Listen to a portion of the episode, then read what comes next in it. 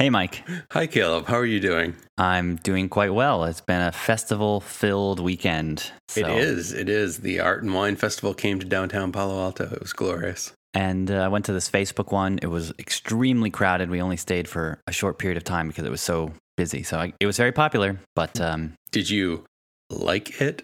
I did not like it. Uh, okay. No. What are you What are you drinking? Uh, tonight I am drinking a cocktail called the Cameron's Kick. Mm. It is out of the PDT book. Uh, it has some blended Scotch whiskey, some Irish whiskey, and uh, lemon juice and orgeat. Mm-hmm. And uh, yeah, shake it all up, put it in a coupe. Uh, it's quite nice. It's a uh, my my lemon's a little bit sour, but you know, so it goes life. Uh, mm-hmm. it's it's pretty good. Would drink again. How about you? I'm having a classic pisco sour, and yeah, so got the good old pisco, lemon juice, fresh um, or sorry, lime juice and uh, fresh simple syrup, which is a funny thing to make fresh. And uh, then I put the little Angostura bitters on it and use a little uh, little toothpick to make a little design. So, oh, what design did you make? Uh, a star. So I, I just sort nice. of radiated out from the center. So it's yeah. nice, and you know, I had some fresh eggs, so I decided it'd be probably safe low E. coli risk, but we'll, we'll find out in a couple days. All right, keep us posted.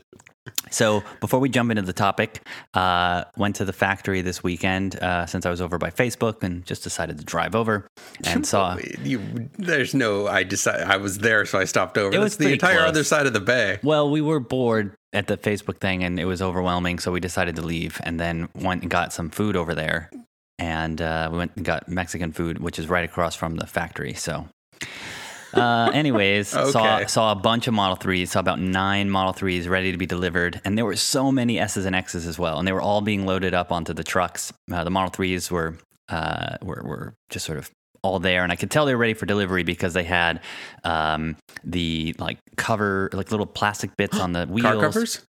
No car cover. Oh. They had little plastic bits on the wheels. They had um, uh, the screen protector on the big 15 inch screen. Um, they had a little piece of paper on the dashboard, uh, presumably like some information about who it's going to.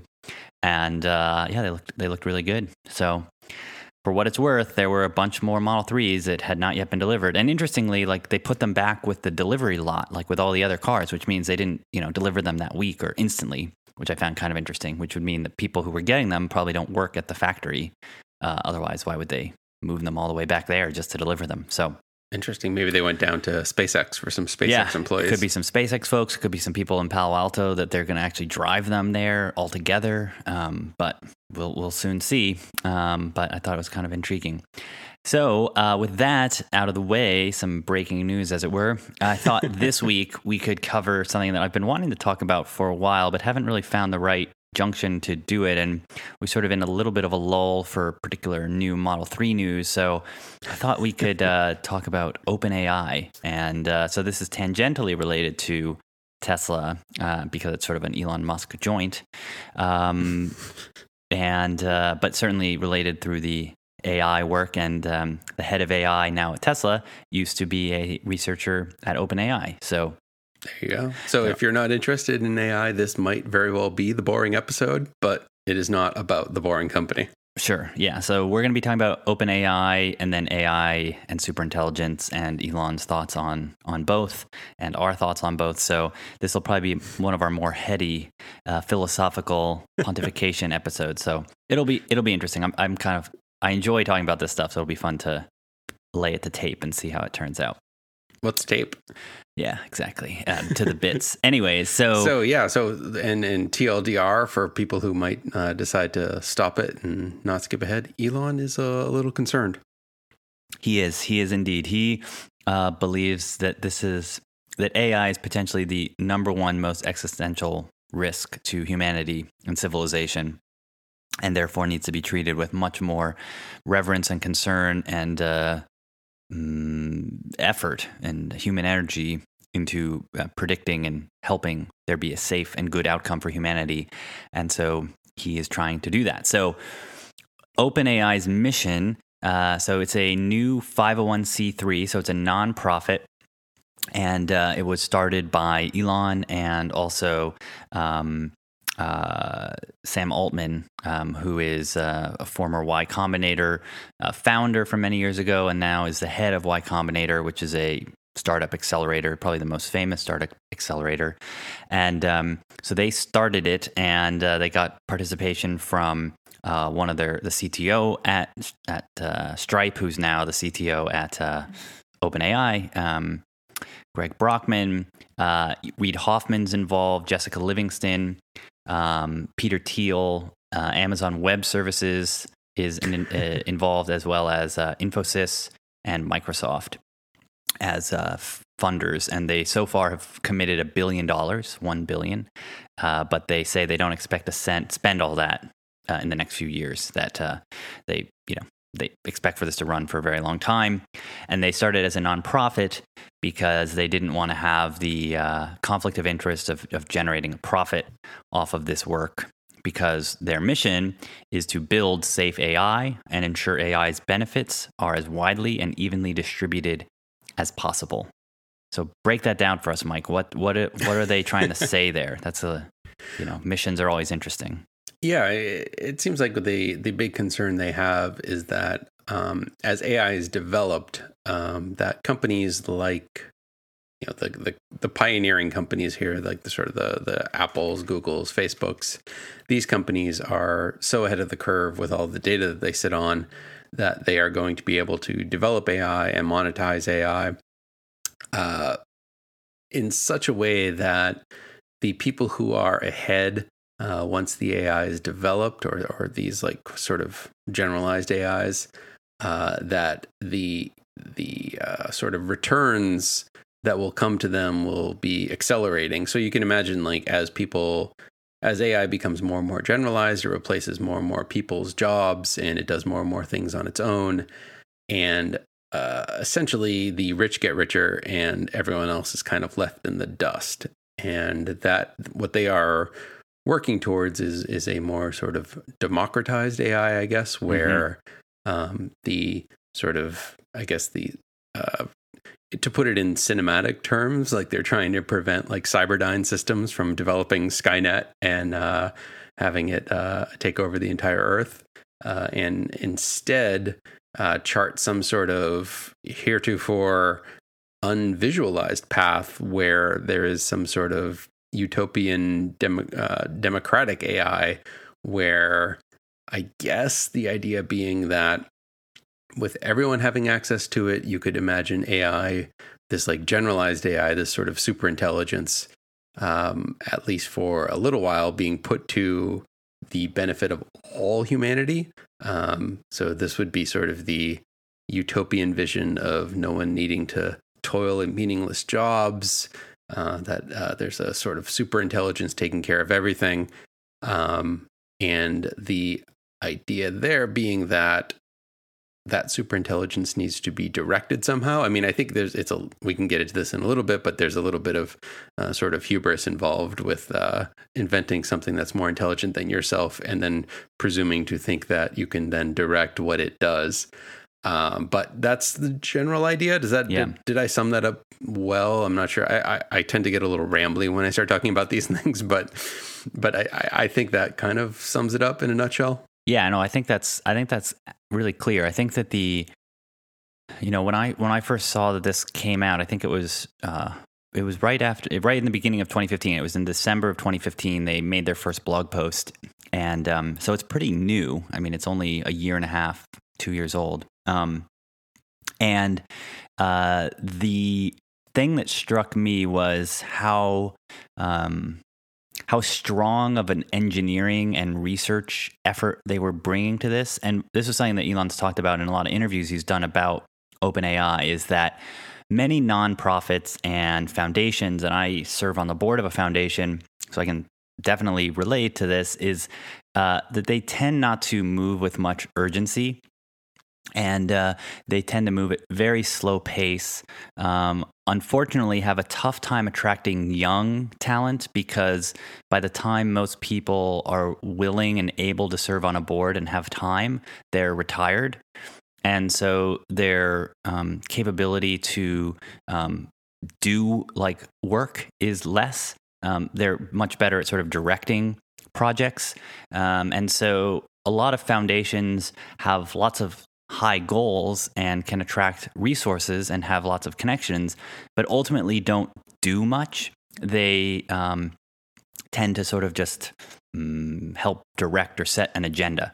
And OpenAI is quite different in that it's an operating 501c3 and it's operating with uh, a staff of now over 50 uh, researchers and software engineers who are being paid well because they have the funding and get to work on a project funded by Elon Musk to drive fundamental research on AI with this overarching idea of how do you build safe general purpose AI. So if you are a researcher uh, doing AI, uh, you have the option to basically stay in acad- academia and do research there and teach, to go to one of the uh, aforementioned leading tech companies and work in their AI team and be paid quite handsomely for that, but being tasked most gen- most often uh, to apply that work to a, a more sort of uh, short range target of, of making a product more capable uh, and there really wasn't a third alternative. And what was interesting to me was seeing OpenAI sort of provide this third alternative of going to work in an environment that's fast paced and uh, with sort of a small team of really, really capable people, similar to what a um, company might provide with that resource and that that sort of scale potential. Um, and then uh, but but being able to work on these really long range problems with the sort of very um, uh, positive idea of of trying to benefit anyone who wants to use AI and having your work be published publicly and available. Where in the commercial domain, oftentimes some some of the best information is kept private about the advancements they've made for many years and will later publish papers about things they've done because there's you know legitimate competitive reasons why you don't want every other company who's building products that use AI to um, benefit from the work that you've paid your team to do.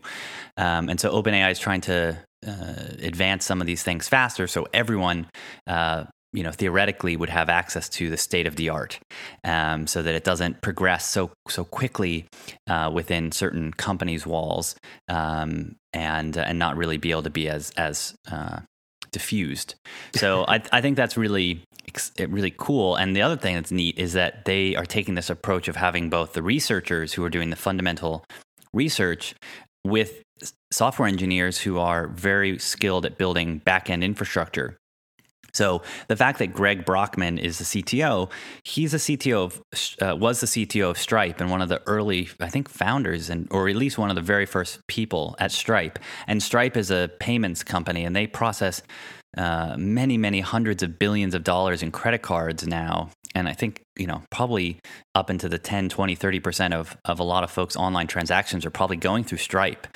And so uh, that experience is uh, super useful if you're going to be building these very large distributed uh, software stack to run these programs. Because one of the advantages that the tech companies have certainly is not only the ability to pay people well from the research side, but the actual ability to ingest billions of pieces of data or trillions of pieces of data and then run these algorithms on it because just having the algorithm isn't the the only bit you actually have to then apply it and train these systems. So, um, right. being able to fuse the theoretical advancements in the algorithms as well as the technical capabilities of, well, how do you even store all this information, process it, provide a, a, an environment for people to do that?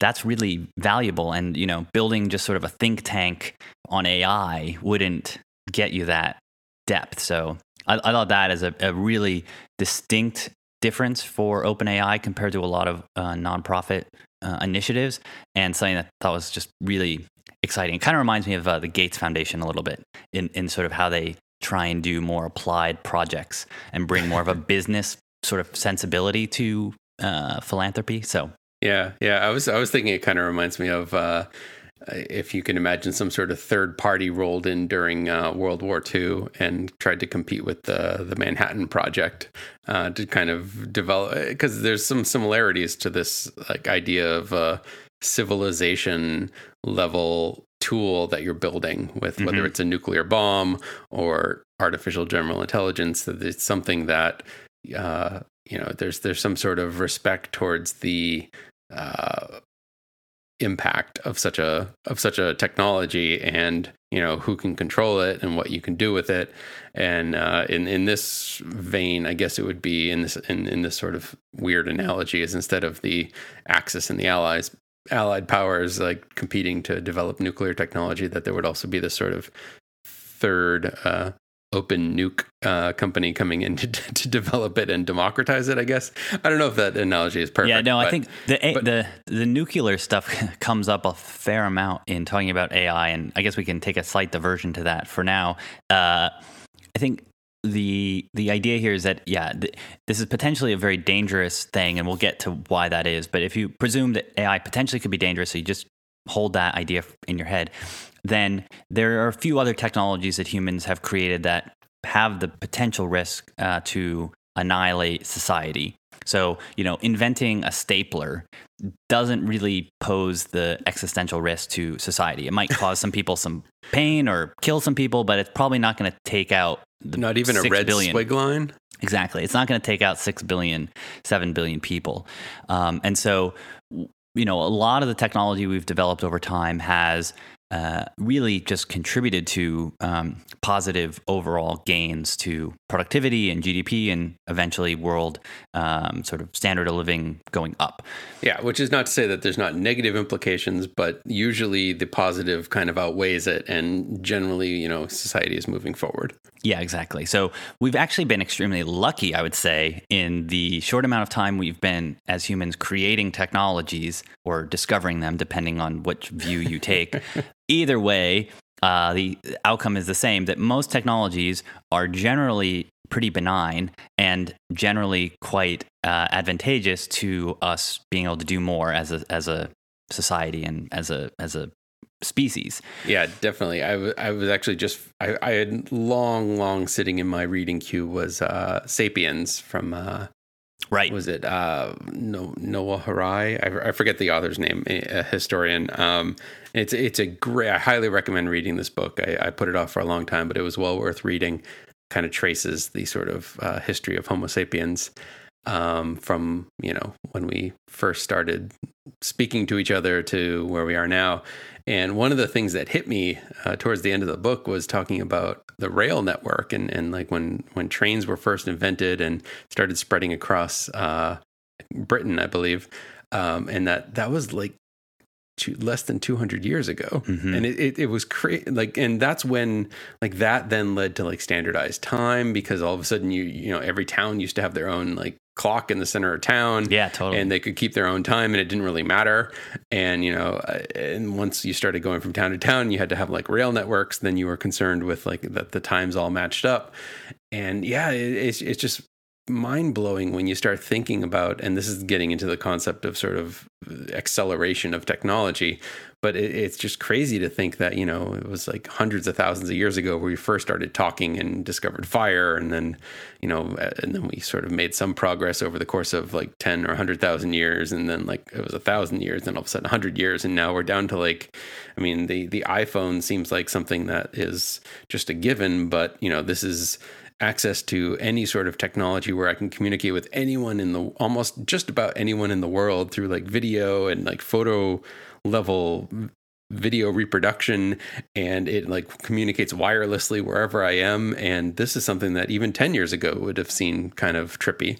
Yeah, exactly. And 20 years 10, ago yeah. would have seemed impossible. Impossible, yeah, because that's what I was going to say. 10 years it was commercially available, and 20 years ago was just sort of a, a glimmer in someone's eye of being possible. And yeah, so I guess it, it kind of gets to this idea of like, it, it almost seems like the more you step back and realize like the the sort of slope of the exponential curve that we're on, the more crazy it seems to try and predict what's going to happen in I mean, what, 5 years, 10 years, 2 years? I mean, it's and and and yeah, I mean that's even just like the base technologies. And when you start talking about like the all of the follow-on implications from all these technologies, it's I don't know. I feel like you just need to you know be a twig on the stream and roll with it. But well, like Elon one, feels otherwise.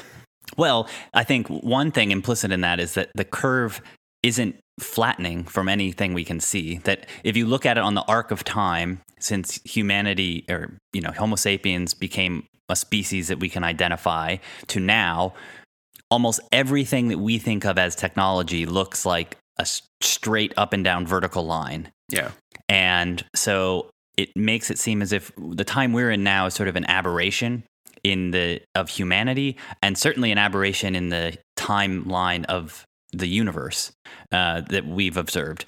And so I think the, the crazy thing is that uh, the, pa- the the pace of acceleration and the, the continued push, if you expect this would continue for any degree of time, at some point it the absolute amount of technology and capability would become so extreme that a super intelligent, uh, capable thing AI seems almost inevitable. Like if you if right. you um, imagine a thousand years, right? So two hundred years ago, we barely even had trains, and a thousand years ago, we were barely knowing how to farm.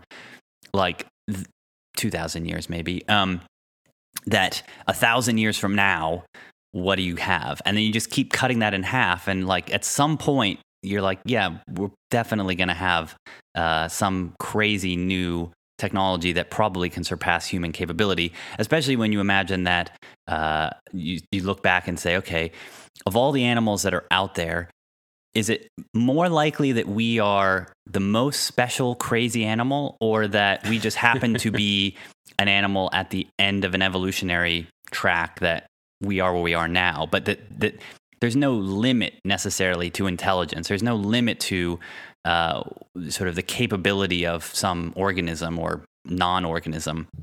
Yeah, like, it seems it seems a little arrogant to think that we are the the end state of intelligence. Like the reality is, we're probably somewhere in the spectrum somewhere. Like right, yeah. I, I, I think it seems a little arrogant to think we're even like in the middle of the spectrum. We're we we might even be very far like low on the spectrum, given how uh, things like intelligence seem to have accelerating returns. I mean, and we're kind of getting into the if you've any, read any like Ray Kurzweil stuff, um, he talks a lot about accelerating returns of technology and how, I mean, you can do more when your technology can do more, and that compounds. It's almost like kind of the compound interest of right. progress. It, it does. Your future intelligence or future technology begets more good technology at a faster rate. And yeah and you can kind of see this a little bit too when you and it, we we kind of view this in a in a funny nostalgic way because when you look back at like what people thought the future was going to be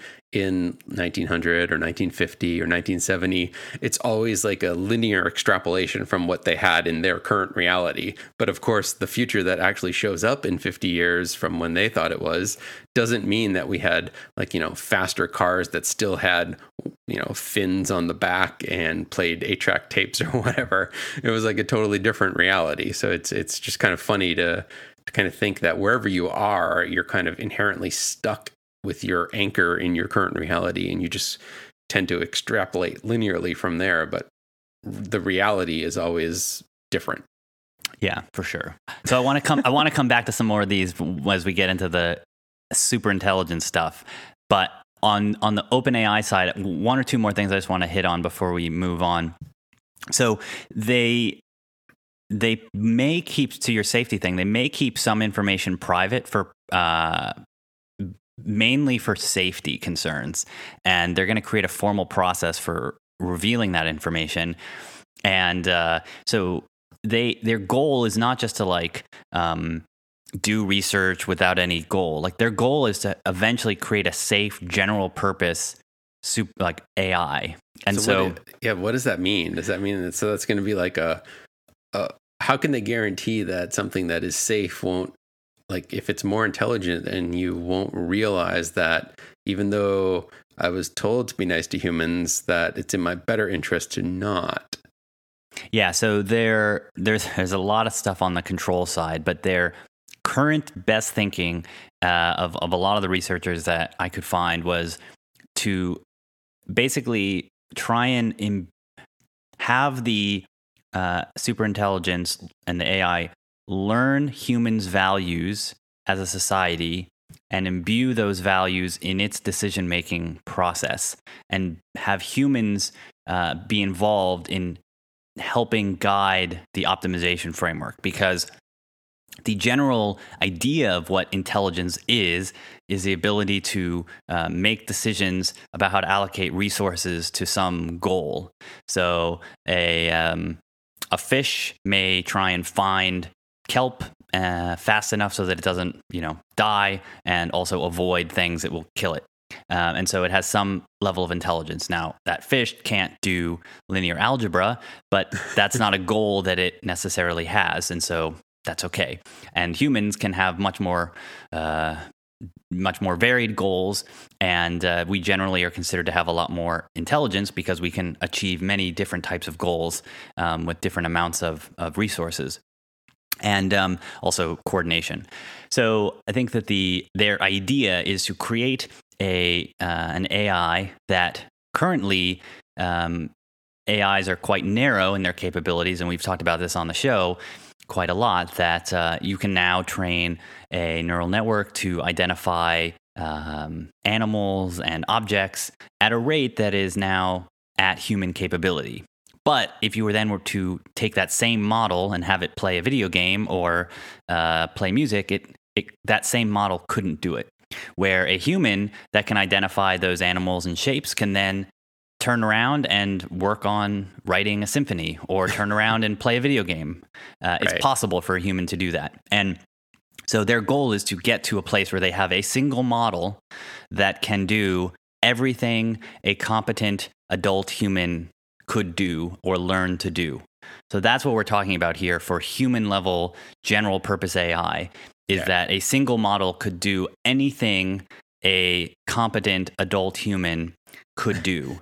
and that is a, quite an extreme. We are quite far away from that today. The, the best estimates from researchers who were polled a few years ago was that there's a they give it a 50% chance that we will reach that level by 2040 and a 90% chance we'd reach it by 2075. Uh, that number, to your point about Ray Kurzweil, that number has gotten closer and closer each each few years. Um, more than the time elapsing. So people uh, 20 or 30 years ago thought it was going to be past the 100s, uh, the 2100s. And so as we've made progress, people keep pulling that number in. So um, it's it's possible to happen within our lifetimes, uh, and that's pretty incredible. So that's what they're they're trying to do. And then the control point of how do they try and make it safe is is uh, they've even in some of the very basic experiments, which we'll get to on some of the reinforcement learning. Sometimes when you give an AI a, a optimization task, it does a very good job of optimizing on it, but ultimately it optimizes in a way that a human would find unpleasant or unsavory. and this is like the the paperclip example from the superintelligence book. Yeah, can you can you describe that one or a variation on on that one? Yeah, yeah. I mean, it's it? just it's almost like kind of the the old story about the genie that grants wishes and being like hyper literal about the the wish that it grants, or um, Midas's touch. Right, right. Yeah, exactly. So you can in, in this particular example, which uh, this there's a book called Superintelligence that came out a couple years ago, I think. Yeah, uh, I think Swedish philosopher so. Nick Bostrom. Yep. Um, and there's a lot of good videos on YouTube too of him talking about it too. If you'd rather not read the book and just kind of hear the the uh, the TLDR uh, Q and A version. Literally, uh, anyways, the TLDR. The, yeah, yeah, exactly. Um, until the uh, until we have an AI that can read it for you and explain it to you. Yeah. Um, or matrix style maybe you can just download it into your brain at some point if the more neural, likely if the neural lace works um, so yeah, anyway, sorry. The the paperclip example is you could imagine um, setting up some sort of like a paperclip company sets up a, a, super intelligent being to run its factory, and it's it's given the goal of making paperclips. And uh, without any sort of controls on that, you can this AI would all of a sudden start cannibalizing every piece of metal and every piece of every resource on Earth to make paper clips until the the Earth was barren and dead and was just completely full of all of these pristine paper clips that it was happily making uh, to meet its goal. Right. So the the idea there is like, oh, how how wrong? What could go wrong with just asking you know an AI to optimize a paperclip factory? Like, oh, this sounds great. Let's make more paperclips faster. Cool. oh wow, this thing's doing a really good job. It's cranking them out twice as fast as our human workers. Great.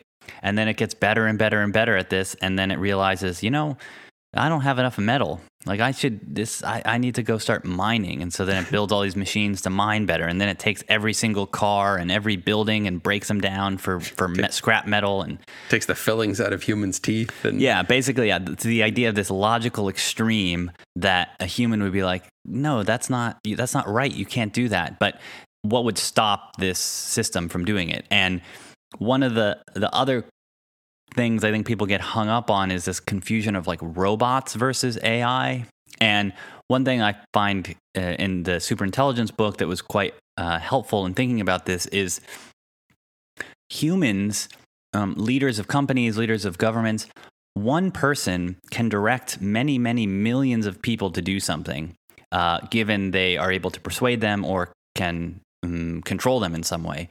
And right. so, even a disembodied computer system sending people emails or paying people, right? Like if an AI could could basically manipulate the stock market to make a lot of money, have money in its bank account, it could just pay people to do stuff. Right. So it doesn't need to have arms and legs and, you know, recreate these Cyberdyne robots to go do its will. It can just pay human beings to do this and they'll happily do a lot of things. Um, if you watch the uh, the TV show Person of Interest, is it Person of Interest? That's what it's called, right? Yeah, that the one where the, the spying and the guy. Yeah, they Lost. create this like I mean, yeah, yeah, the Linus from Lost, Linus, yeah. um, and then the guy from Frequency. Um, so, anyways, yeah, yeah, the the idea is like they create this sort of uh, super intelligent AGI that is tasked with uh, crime prevention and surveillance, and yeah, it, it ends up doing things like you know hiring companies to outsource and build its technology. It hires like you know protect uh, security firms to like do things. It hires delivery firms to bring things to places. And there's a lot of stuff you can do just by doing that, which is one exploration, one sort of pop culture exploration of it. And what's crazy about that is that is that is like human level intelligence. Like yeah, that's human, linear human, extrapolation. Right, right exactly. There. Humans can clearly do that. So yeah. if you could have a hundred million human bots, right? So there's a difference between scale and capability. So if you have like a million, uh, they use the term like village idiots a lot in this in research for talking about intelligence. So I'm not being pejorative to dumb people, but the idea is like there are some people who have lower IQ uh, and they have limited capabilities. But with a lot of those people, you can still accomplish quite a lot of uh, uh, goals. You can still do a lot. But then you have this other level of imagine if you had a million Albert Einsteins, what could you accomplish? And then you have a billion people a thousand times smarter than Albert Einstein. And that's what we're sort of talking about with this super intelligence idea is that okay, if you've got 150 IQ, cool, that'd be pretty freaking amazing to have 150 IQ. What if you had, you can't even really measure it, but 1,000 IQ or yeah. 10,000 IQ or a million IQ? What would you be capable of? And I think if you think about what really smart adults are capable of versus children, uh, that gives you maybe a little bit of an idea. And then you're I like, think it's more like trying to explain like quantum physics to my dog. It's like, you know, it's like my, my dog is an intelligent being. Like it can do things. It has a memory. It, it can be trained. And, you know, it clearly has emotions and it has a mental, like internal mental state. But right. It can remember things. It has goals. It wants to eat. It doesn't. Sometimes it, it can have mood swings. Right, right. But like, yeah, you know, trying to explain, you know, quantum superposition to it or something or the you know multi worlds or or whatever is not going to or you know just anything i mean it doesn't even have to be any any highfalutin things yeah and and i feel like like the the the tough part for most humans is realizing like you know in that analogy like we are the dog. Yeah. If we're lucky like you know, we, you know if, if things are accelerating we could be well beyond being we could be the sort of flea that's sitting on my dog's fur.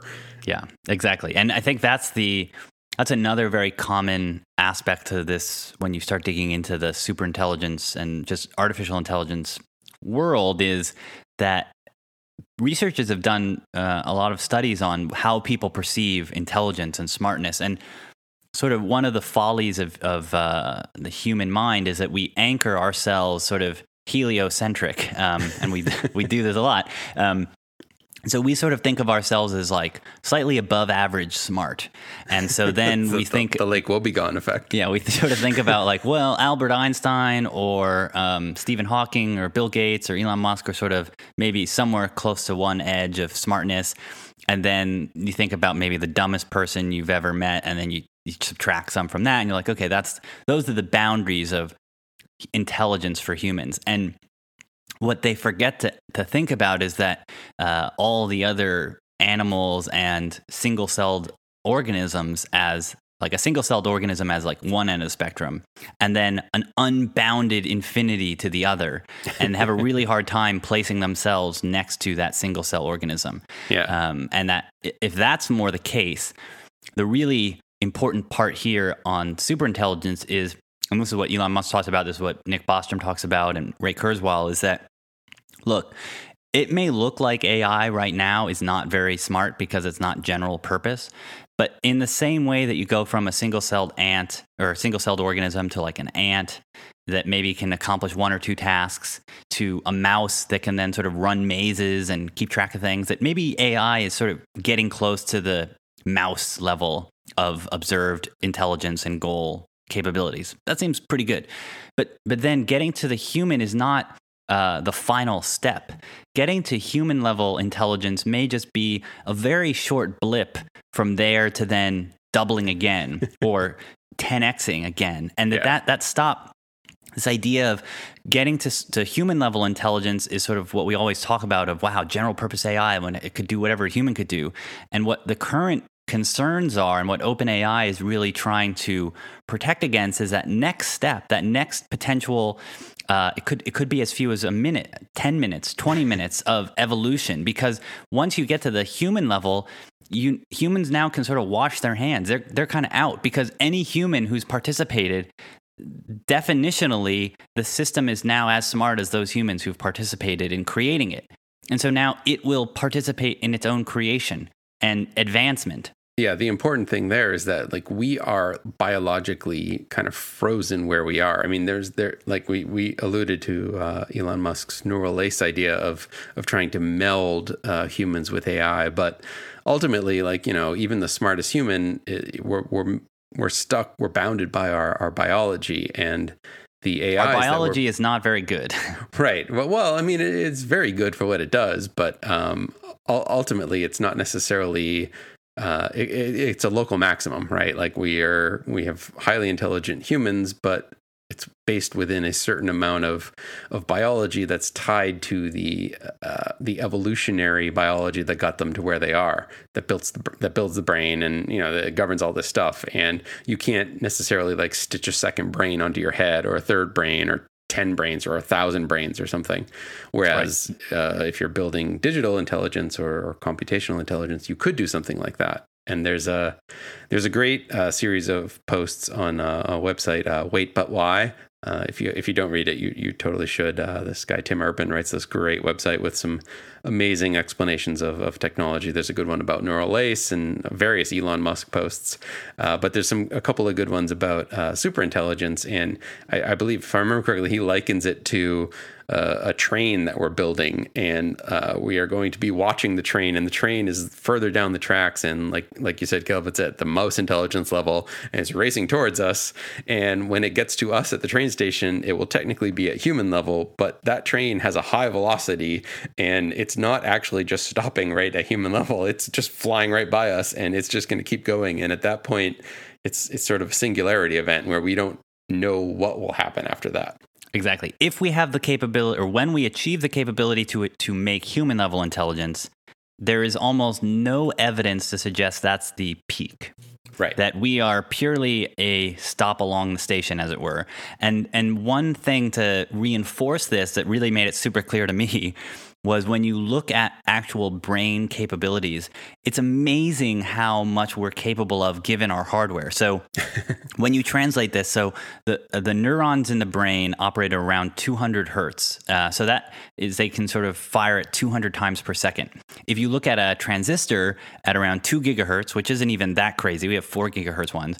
That would be 10 million times faster than our neurons. So, if we were able to fully model our brain capabilities with the same number of neurons, it would be 10 million times faster, 10 million times more operations. Then you look at the transfer speed of axon to neuron, uh, like neuron to neuron uh, transmission.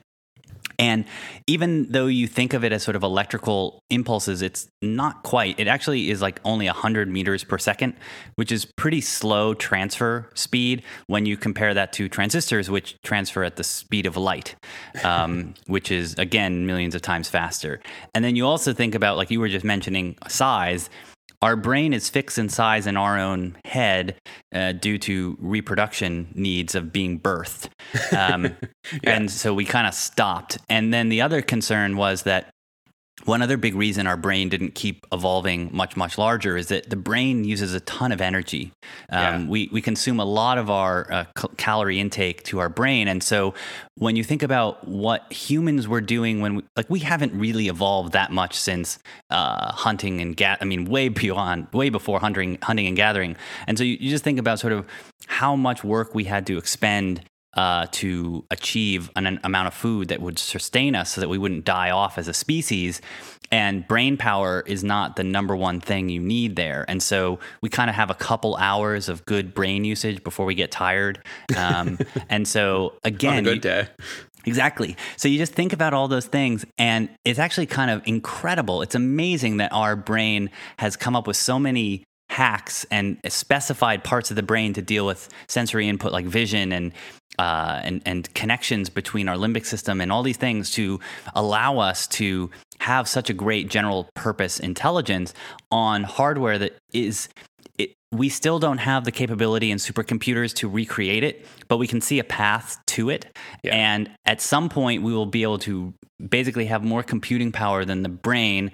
And then we'll have to figure out algorithms that are f- more efficient than our brain. But it's it, it is within the sort of realm of possibility of seeing what those might be like. And computers, while they are really good at sort of single purpose adding and subtracting type things, our brain is actually really poor at that. Uh, we're much better at these sort of connective uh, parallel tasks.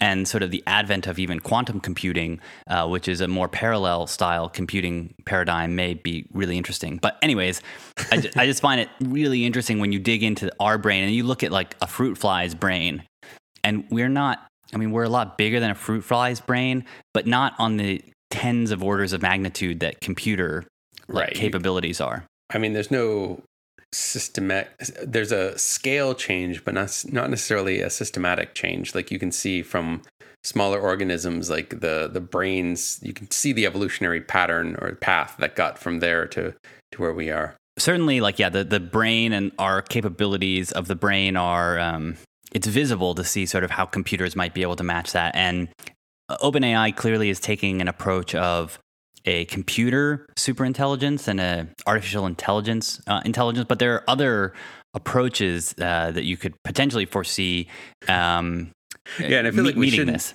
we shouldn't also uh, part of this also I think might, people might get defensive to hearing about this and reading about this stuff too, and in, and in no way is this diminishing the sort of miraculous accomplishment that was the achievement of you know sentience and you know human intelligence like that that is amazing. It just might not necessarily be the most amazing thing. Yeah, and I think uh, definitely the um, the important thing here is the future of humanity and our species. And there are clearly many. Sp- the, the other interesting thing from biology is that the majority of species that have ever existed are extinct. yeah. um, that that survival as a species um, for millions of years is quite unusual. And if we want humanity to exist for millions of years, very few of us or any of us will ever be around for that. But it, it's sort of this goal that humanity has of wanting to continue to exist.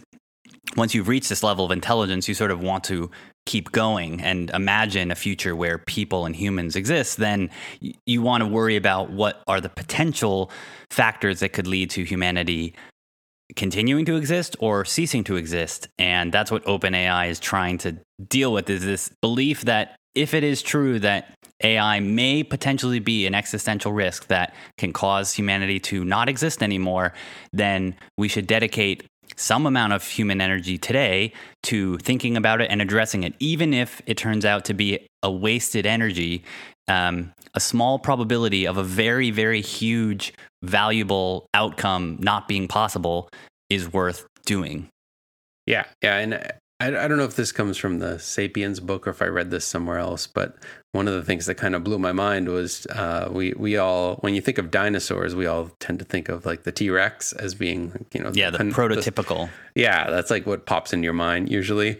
Um, but the the T Rex and and that was sort of almost at the end of the the dinosaur uh, reign. Yeah, if I remember correctly.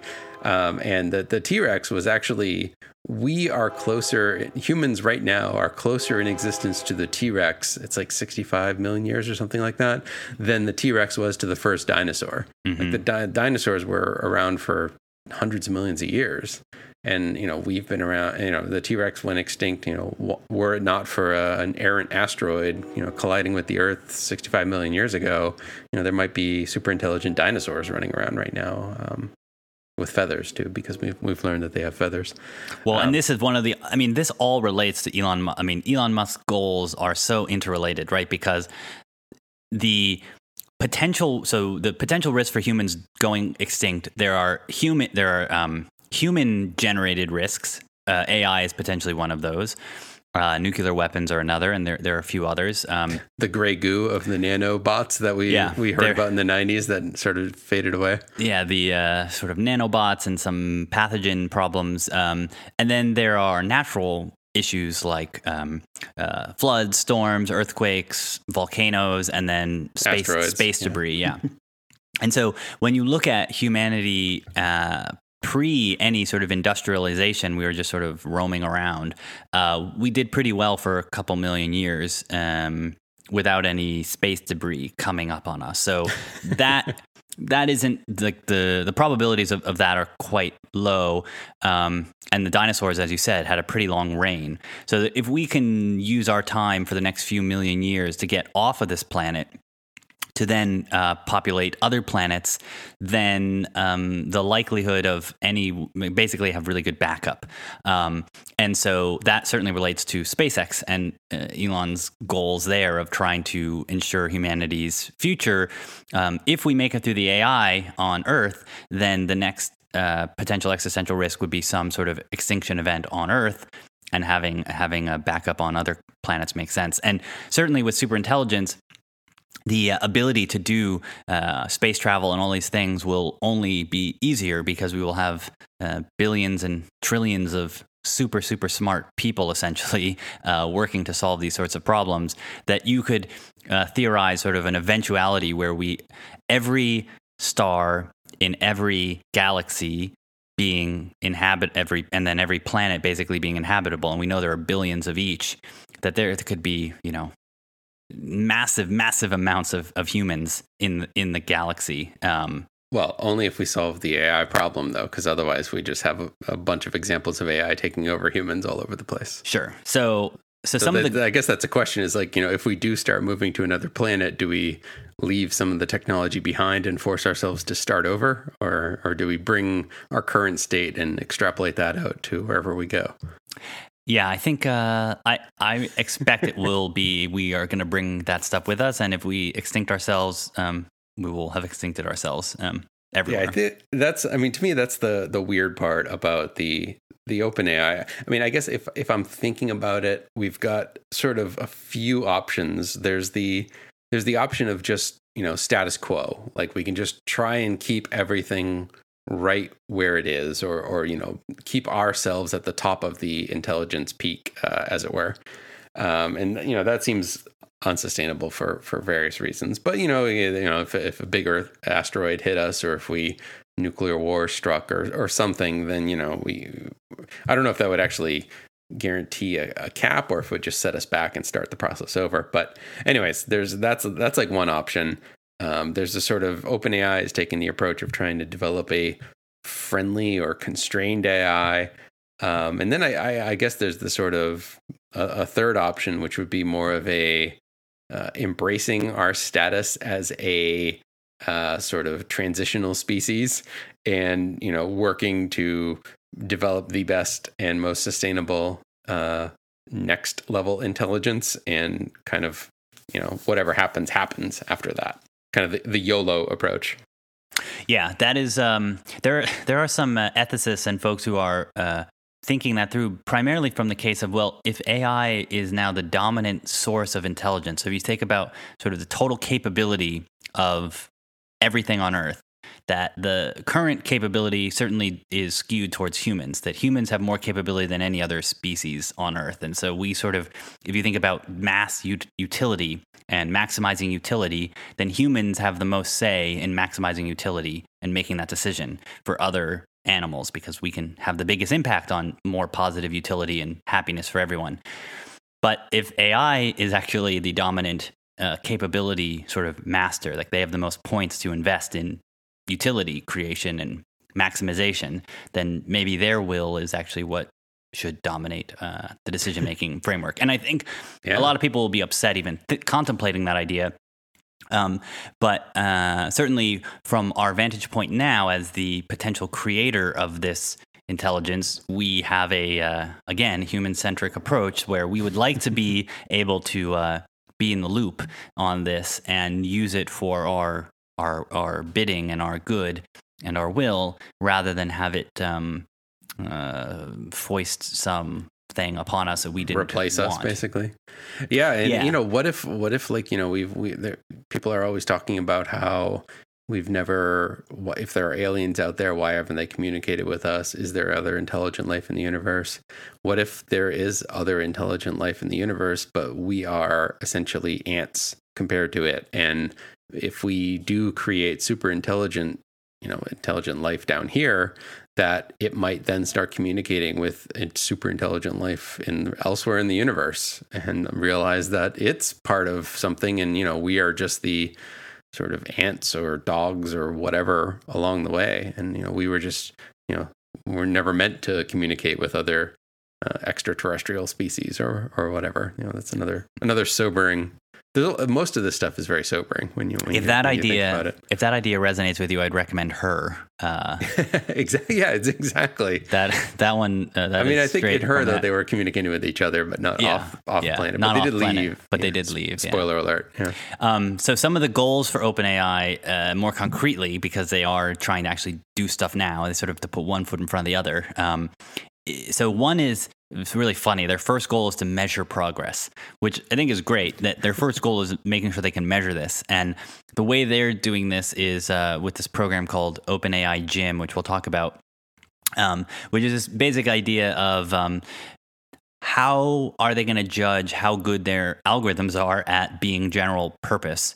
And so um, they're going to run them across a series of benchmarks, essentially, and tests and uh, see how general purpose their algorithms are at uh, performing different tasks. So, so that's sort of like the first the, one. Is this like the um, the one that just beat the champion of yeah the Dota Dota right yeah so yeah so can you tell people what just happened with that because I think that's probably pretty... yeah so there's this game Dota which I hadn't heard of until until this I hadn't either and I thought I was pretty up on games even though I'm not a huge gamer but yeah it's a Half-Life yeah. game I guess or Valve game I guess Right, right. Yeah. I guess it's based off of a World of Warcraft mod or something and has gone through a couple of iterations on its own. And it's this like massive online um, game, I guess. Kind of like StarCraft. It's like a multi person, multiplayer game competing against like yeah, resource play, mining like, teams and of players, fighting. right? Yeah. And there's like strategy, and there's kind of like a little bit of tower defense, and you know, it's it's yeah, it, it, does seem like it would be kind of fun to play. Um, but anyways, they they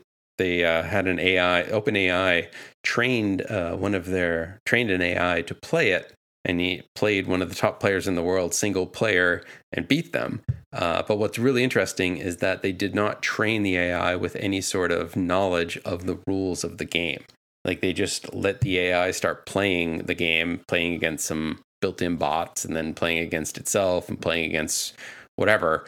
Um, and then you know it would determine it would see how it did and then it would essentially train itself uh, and and got better and better and better.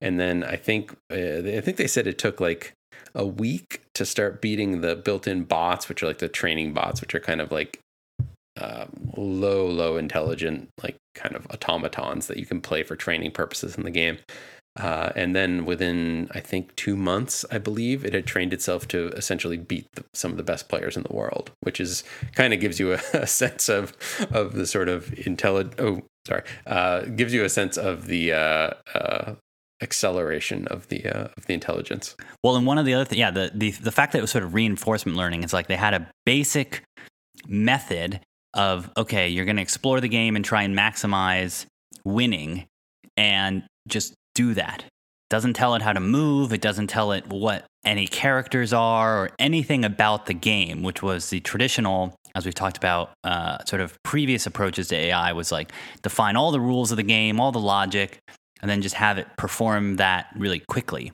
Yeah, and this is a I mean it was a pretty complicated game because it has you get points and money or something and you can buy different resources and you command other people to do things and so it's a pretty and there's stra- yeah there's a lot of strategy in it and uh, there's right. sort of unknowns where there's parts of the map that aren't revealed so sort of like poker or something unlike chess or go where you can see the whole board at once so it is certainly a more complex game than a lot of the Atari games that you've seen people beat or have like breakout beat or Pac-Man. Like right. th- those are certainly a lot smaller uh, space. And one of the things watching the video of these of the bot playing was well, first they pl- they had some other top players play it, and before they played the bot, they asked, "Do you think you're going to win?" and they're like, yeah, of course. I, no bot is better than it than us because these are these are top players. Like the the total prize pool for this event was like twenty four million dollars. So these are people who are pretty serious at what they do and the literally the best in the world, and people pay to watch them, and there's a lot of money in it. So they were like, oh yeah, no, we're gonna win, and then it beat everyone. Like no one beat it, and it beat them in ways that they were surprised by. And I, yeah. every time we see one of these games beat the top players, it seems to be a, a resound like a, a recurring chorus of it played in unusually unusual ways that were unexpected, but when it happened, they were unprepared for its skill Right. Yeah, I mean, you're. It's basically creativity, is what we're talking about. Here. Yeah, I that's mean, if exactly. it was a human, we would say, "Wow, that was really creative." Yeah, it played so differently than any other human ever played, and it won. Uh, that is super impressive, right? And so, yeah, it is creative. And um, you watch this guy play, and he's like, "I think I learned something," and I that's it's so fascinating. Um, and they basically they said like they've played for many human lifetimes worth of games, and uh, they used the Microsoft Azure cloud to to train it, and so they they thank them a lot to providing those resources. But imagine if you gave it they they had a couple months, I think, max, like maybe yeah. even a couple weeks. Imagine if it could play for a year or 10 years or 100 years or had a thousand times more compute and so it could do it in a day. I mean, so the next step is they're going to do the, the five on five because um, the one on one, there were a lot of people saying, "Oh, that's not really the full game. It's not. It's not as hard." Wait till it, it, it could never do five on five, and it's like just wait till next year.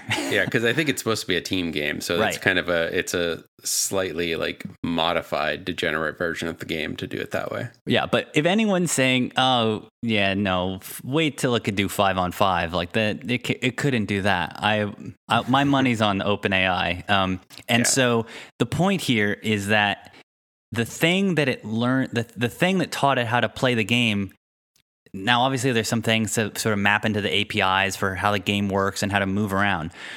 But what OpenAI is doing is one of their other goals is to uh, goal number four is solve a wide variety of games using a single agent. And so they started with playing these, uh, you know, very simple Atari type games and building modifiers for for all those different games, and then racing games and then uh, starting to to build into these more open world 3D games. And now the most recent one, Dota, um, you know, this same reinforcement learning algorithm that was playing Atari has now been sort of improved to now being able to play on Dota. But their goal is to play any game, any computer game with the same exact system and training it on all of them that such that when it's trained, it could then play the next game and just like a really good human, sort of know how to start and know how to play, and then just play a million games yeah. almost instantly. And then it's just better than anyone at any game ever. forever. Like that's that's one of their goals and that plays into this idea of this these two programs they built of Gym and Universe which are the engineering side of this. So the researcher is like the the the um, reinforcement learning side, but then it's like, okay, well, how do you get this algorithm to play all these games? You need some good engineering there. So then they've got twenty percent of their team doing engineering work, building these frameworks like Gym, which basically lets you plug in a game and uh, basically parameterize all the different inputs of up left right left right. What do all those mean? How do you read the screen? How do you understand what you know get the uh, success messages and error messages and start the game and stop the game and what happens if it crashes? Handle all those cases so you can throw this algorithm at it and have it play across hundreds or thousands of different instances of the game and share that knowledge. And so that's sort of what Gym does is you can play any game you want G as in Jim as in G Y M. Yeah, exactly. Not, not, short for James. Not James, yeah. and then universe is this idea of okay, what if you take all those games and you basically map out how they relate to each other? So, um, Super Mario is going to be close to, to Mario, and Zelda is going to be close to, I don't know, some other game, and like StarCraft is going to be close to Dota. And so then you've got all these different games that you know how to play, and now you can take one uh, one algorithm and say, don't just learn how to play on one game, but play on a hundred games all at once. And this reminded me of the idea that we're ha- that they've done on the convolutional neural networks of if you were to just train a neural network on stop signs, for instance, it'd get pretty good at recognizing stop signs. But if you showed it a duck or a cat, it wouldn't really know what to do with that. Right. But what they now do is they train it on thousands of different types of images, and some companies are probably training on a lot more than that to generalize to understand everything. So that then when you show it a stop sign, even if it hasn't seen many of it, it can still know that it's a sign and not an animal.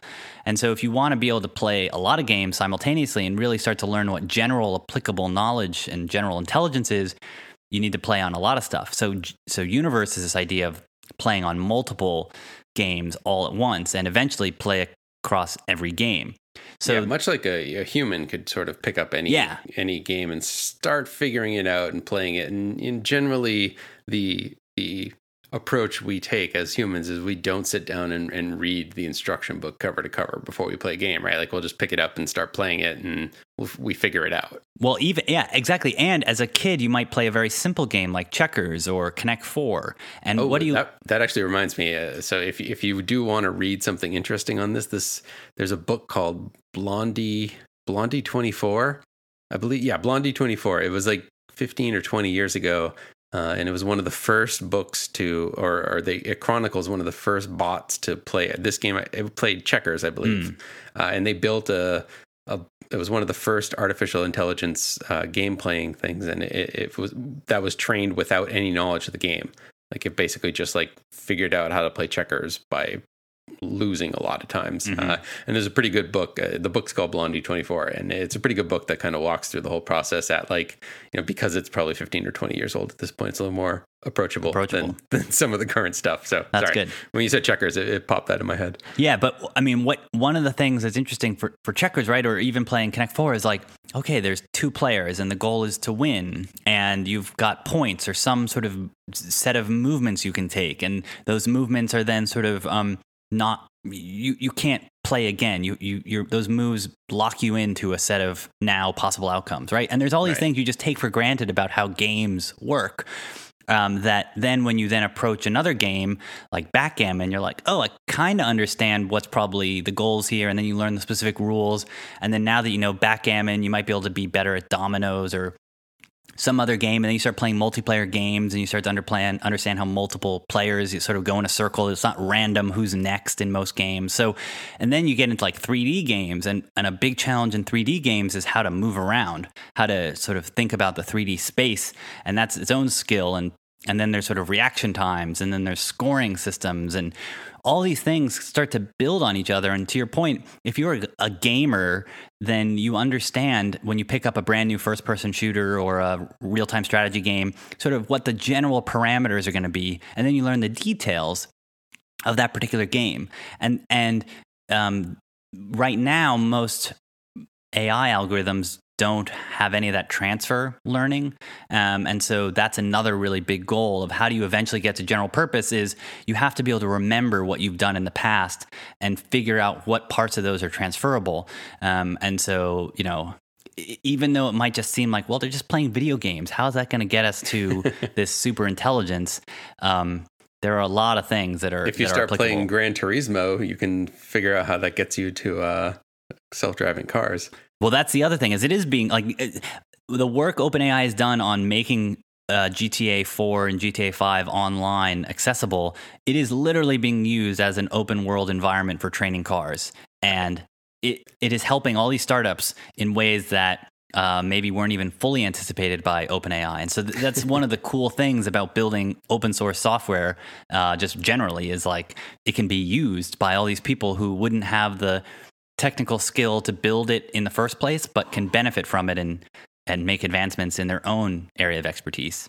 Yeah, the the whole area has sort of a, a homebrew computer club vibe to it right now, mm-hmm. where um, I think previously you needed like supercomputers to to do this sort of stuff, and it kind of kept it out of the realm of the small startups and hobbyists. But now, uh, with the you know Azure and AWS, um, these types of services, and they're they're starting to bring on like high end GPUs on on there, and you can like bring, spool up lots of stuff and do very interesting things. That it, it's coming down, and then you've got like you know large data sets and things like Universe that uh, it's becoming interesting where you can do some pretty fun things as a hobbyist uh, with with these with these things and and to to kind of bring it back to the accelerations too is is you can imagine with self-driving cars um, like you know you're driving around and you've got real people out in the world doing this this driving but there's a very finite amount of that you can do but once you actually start doing it in a virtual world,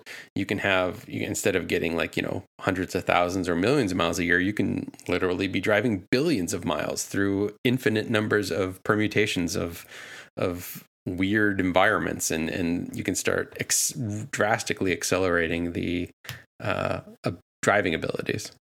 Right, exactly. And the same way that, you know, playing playing one game of checkers gets you one level of skill, but playing a billion games of checkers would get you one place. But if the same billion games played the exact same way, that doesn't teach you anything. You have to add variance to it. And one of the challenges of just driving the same roads every day is generally things kind of go okay and work normally. And so, one big critique of the self driving car uh, with AI is like, well, you're not going to see the edge cases yeah, you might not see all the edge cases in the real world, but you can learn those edge cases in your simulation. You can be having hurricanes and tornadoes happening with dump trucks and anything you want millions of times on every single mile and see yeah. what happens. So I think a lot of people are underestimating how powerful simulation is going to be in in this and you see something like Gym or dota where they're training purely in a simulated environment and it beats someone who is in the real world playing this game and there's not that much different between a human driving a car as uh, someone manning, you know, or, or sort of controlling the controller of a game. I mean, it's just right. It's a human taking action on some uh, intermediate control of a well, system. Yeah. yeah, and and I mean for things like high end racing vehicles and aircraft. Like we literally use computer simulations to train right, to people, train people, to train to, humans to yeah, do exactly, it. Yeah. Okay, exactly. That's a really good example. It's like yeah, the, to be, be certified on the Dreamliner, you have to go in a simulator of the Dreamliner, and it is so good that people we were willing to accept that as training instead of being in the real thing. And we yeah. crash those simulators to teach people. And we do this in the space program. So um, simulation and what OpenAI is doing here in simulation, the fact that you can like go into GTA and you know train someone to like run around a city that is perfectly modeled and learn the city or drive the city. It's like wow this is going to get pretty pretty extreme pretty quick uh, the types of things we're going to be able to teach these things to do in these simulations and games. Um, yeah. and then the other thing they just opened up uh, somewhat recently was the web. So clicking fields copying things anything you could do on the web you now can use OpenAI to teach something, use reinforcement learning to do it. So if you want to like have it click on like favorite every tweet or learn what tweets to favorite or do anything on a web form, anything on the web, is now accessible to reinforcement learning, any algorithm you could pump into OpenAI. So now they're training on the web to do stuff. And it's like, that doesn't bode well for us. Incredible. Like you could have it just read everything on the web, not even use a bot, but like literally click on things. Uh, really, really incredible. So the last two goals, uh, and then we'll just go into the final thoughts. One is they also want to build a household robot. Um, so they want to enable a physical robot with off the shelf, not manufactured by OpenAI, to perform basic housework. And so, so, so like the TV show Humans. Yeah, it, well, it might it might look more robotic, but uh, like Bicentennial Man, I guess, for the uh. slightly older folks, or the um, you know the uh, Rosie from um, the Jetsons. um, and so they've already started on this, and one of the papers they've recently published was this work with um, a vision neural network and imitation network. And so what they've done already is they've created a robot a robotic system trained entirely in simulation, just as we were talking about, and deployed on a physical robot, which can learn a new task after seeing it done just once. So they call it like um, one shot imitation learning, is sort of the general concept here. And what they did is they used uh, VR and the gloves with VR to uh, basically stack blocks in a particular order. And the neural network was paying attention to this. And then it saw a set of blocks and it picks up the blocks and puts them in the correct order, having never seen the blocks before, having never moved its robotic arm before. And there's a video of this on their um, site, and they've they've published it. And they're like, this might look trivial because it's just children's blocks, but this has massive implications for housework and things like, oh, how do you unload the dishwasher? Well, we've trained yeah. the neural network to notice every single dish ever, so it knows what dishes are. It then knows how to move its arm perfectly fine because we've just trained it on moving its arm around a lot. That's no big deal.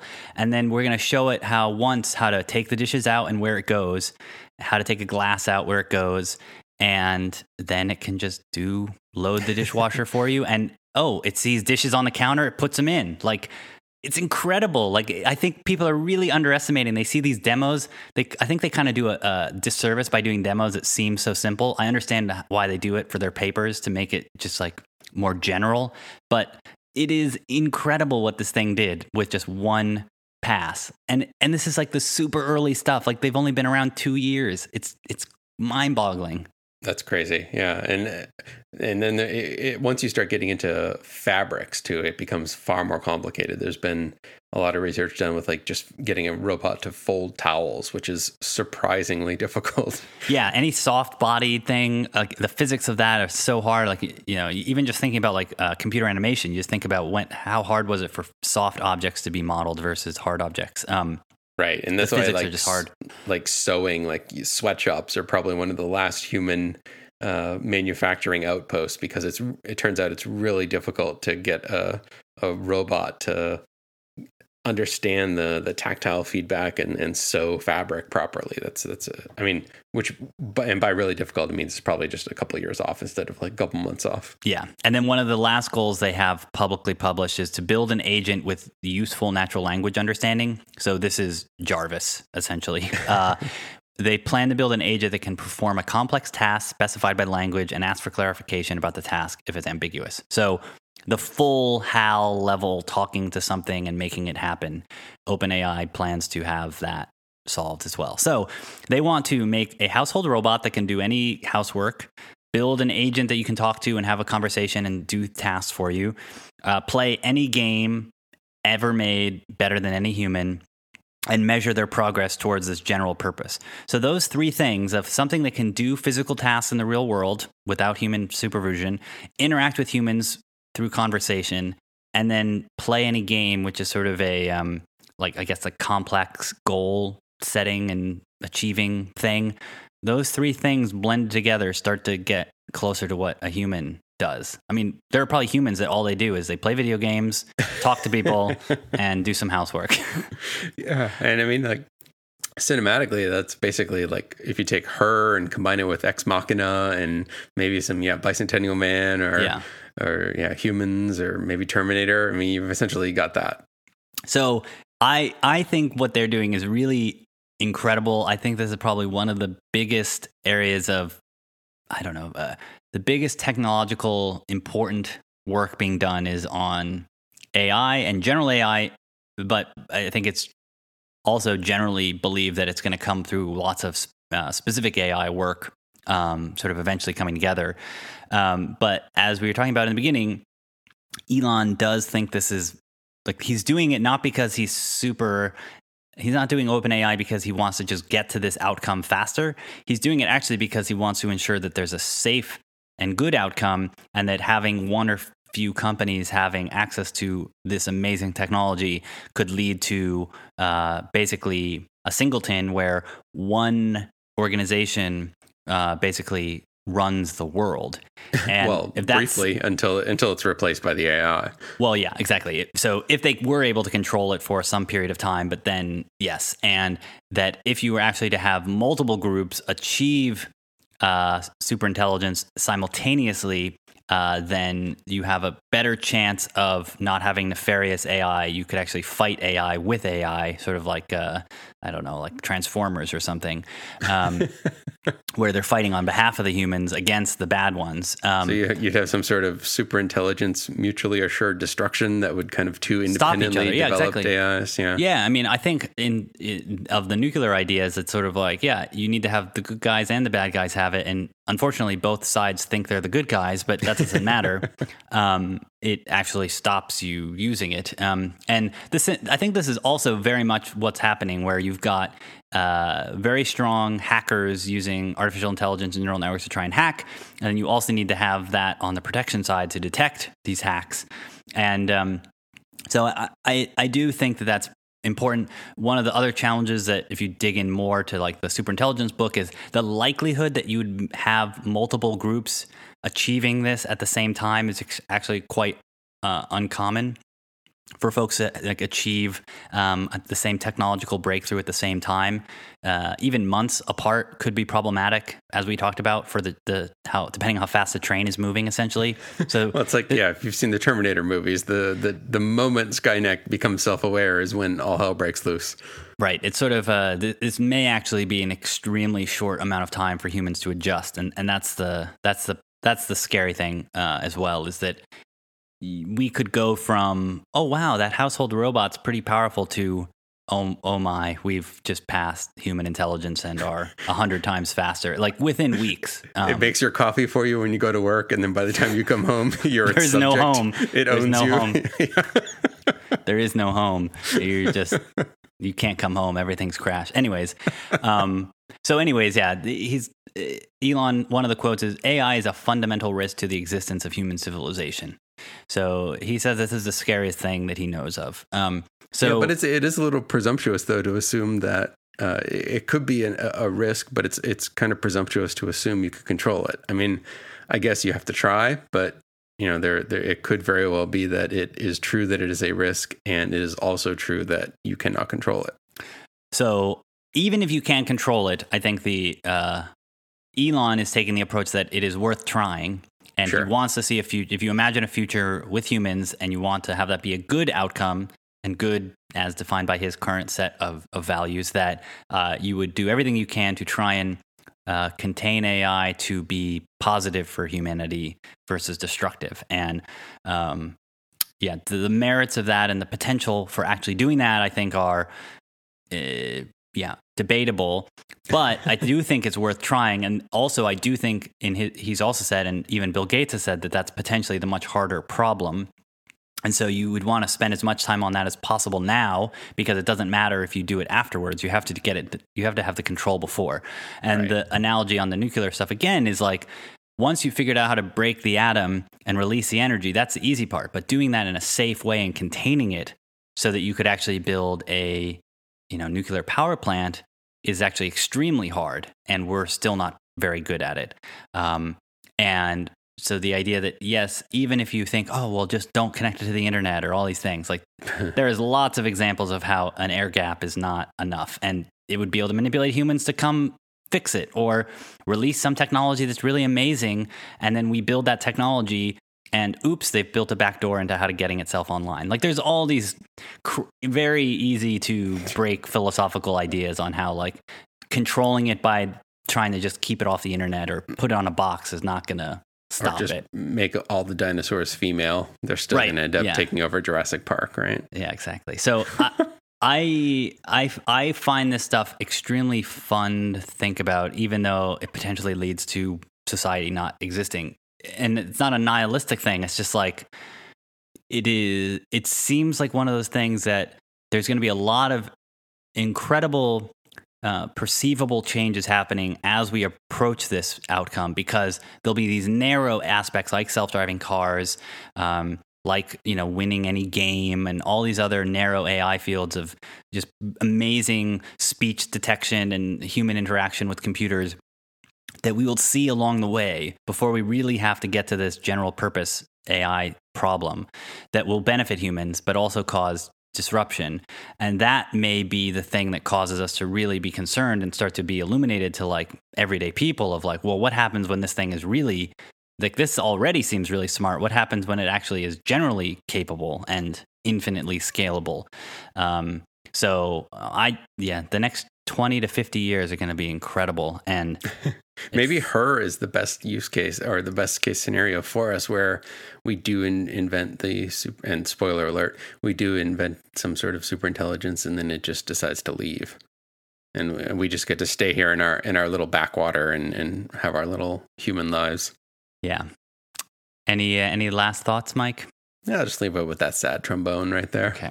If anyone else, ha- no, I, I uh, if anyone else has any thoughts on this, or papers, or books, or talks that they found particularly interesting or mind bending, uh, please share those with us. And uh, you can do that from uh, let's see, Twitter at the Tesla Show if it's short and a link, uh, on Reddit at r slash the Tesla Show.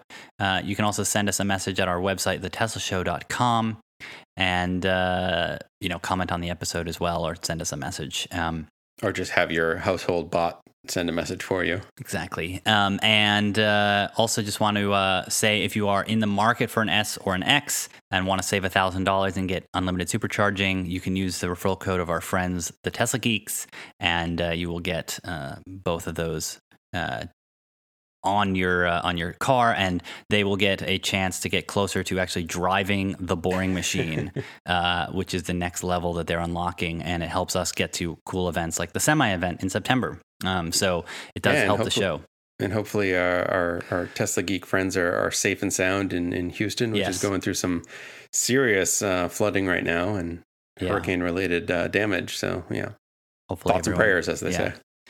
all right well i'll talk to you again next week then mike All right, bye. bye